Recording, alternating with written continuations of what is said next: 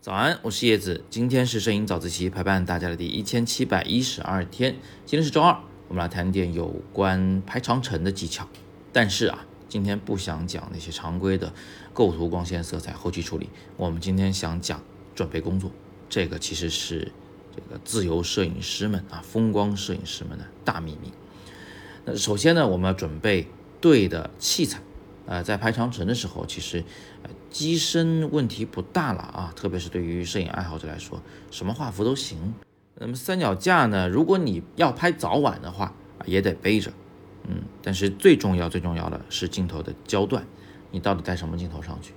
我呢是一个比较怕后悔的人，所以我去长城认真做创作的时候，那是从广角到长焦都会带齐的。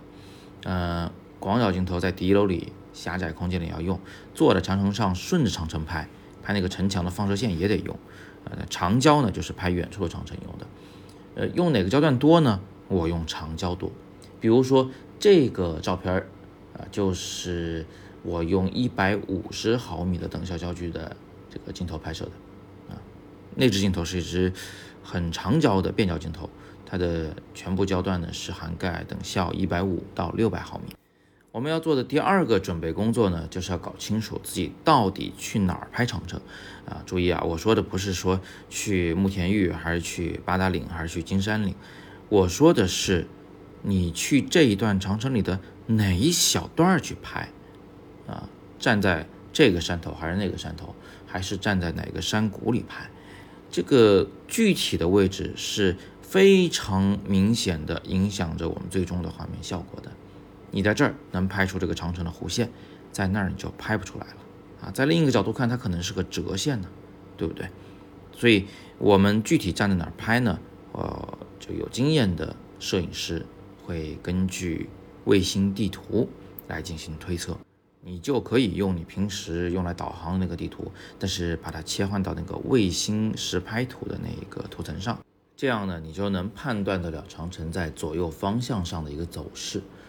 呃，但是如果你想看长城的高低走势，那就要结合更专业的软件，看等高线图啊，用等高线图结合卫星图来判断这个长城它哪块高哪块低啊。如果空间想象力强的同学，这个时候应该就能想象的出来了。我站在第几号烽火台上，能拍到一个大致什么样的景？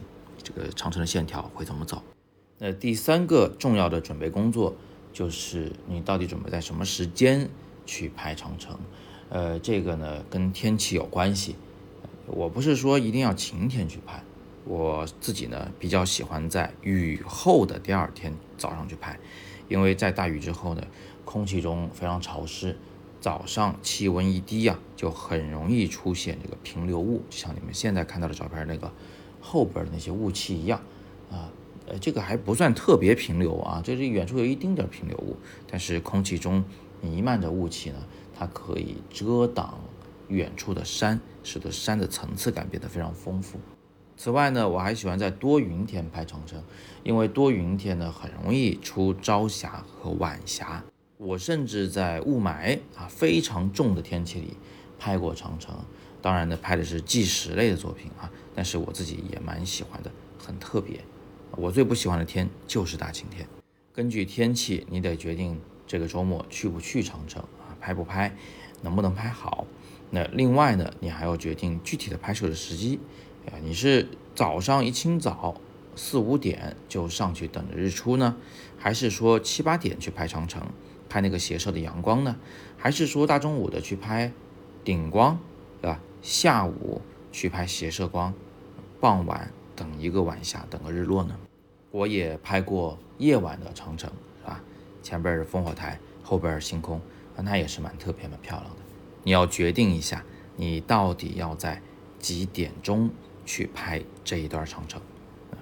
那你看器材我们准备好了，地段我们选好了，最后的拍摄时机我们选好了，啊，剩下的就是临机应变，就是到了现场的那些构图、光线、色彩，还有你的后期处理的事情了啊。当然，这里面还需要一点点的运气，但是准备工作做得越充分，呃，你得到好运的这个几率啊就会大大的增加。好，那今天我们说的是拍长城，其实呢，以上原理也可以用于其他的风光照片。那别忘了，在九月四号，就是这个周末了，我会带领大家一起去拍慕田峪长城。更多的细节的问题，我们可以一边拍一边聊，更别说我们还有拍摄之前的先导课，以及拍摄之后的作品点评的直播了。想参加我的长城课的同学，可以戳语音下方的第一条链接进去了解详情。今天是摄影早自习陪伴大家的第一千七百一十二天，我是叶子，每天早上六点半，微信公众号“摄影早自习”，不见不散。